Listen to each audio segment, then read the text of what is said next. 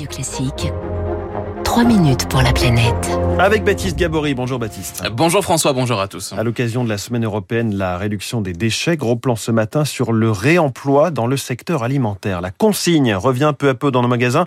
Pour les bouteilles en verre ou les pots, le secteur est en pleine croissance. Et de plus en plus d'acteurs s'y mettent, comme le réseau Biocoop qui, depuis plusieurs mois, propose dans 130 de ses magasins en France 15 produits réemployables. Nicolas Devet, chargé des questions d'emballage au sein de Biocoop.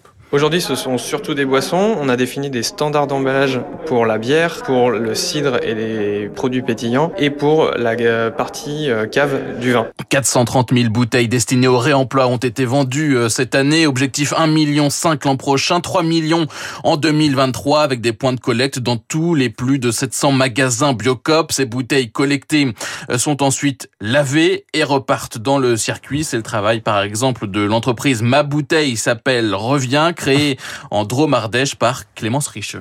On a à peu près 70 producteurs avec le secteur de la bière, du vin, du jus de fruits, du lait, du miel. Donc on travaille aussi pas mal sur les pots, etc. On va collecter dans les magasins où ils sont distribués leurs contenants qui ont été au préalable ramenés par le consommateur. On les amène sur notre unité de lavage, on les lave, on les palettise et on les renvoie aux producteurs. 500 000 contenants lavés cette année par Ma Bouteille, s'appelle Reviens. L'objectif des 1 500 000 bouteilles devrait être atteint en 2023.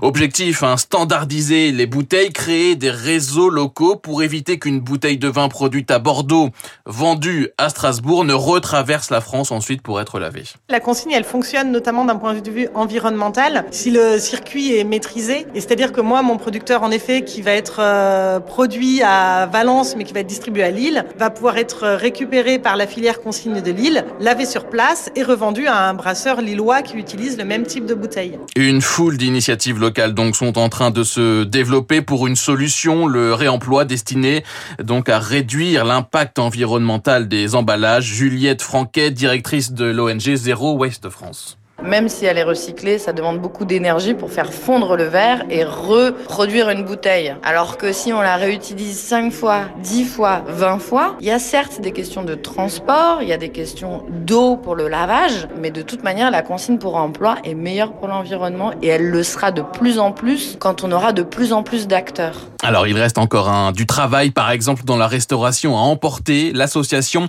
No Plastic in My Sea a publié la semaine dernière un rapport. Ils sont allés dans plus de 100 restaurants, vérifier que la loi qui prévoit désormais de servir les clients qui viennent avec leurs propres contenants, que cette loi est respectée. Ce n'est souvent pas le cas. Muriel Papin, déléguée générale de l'ONG.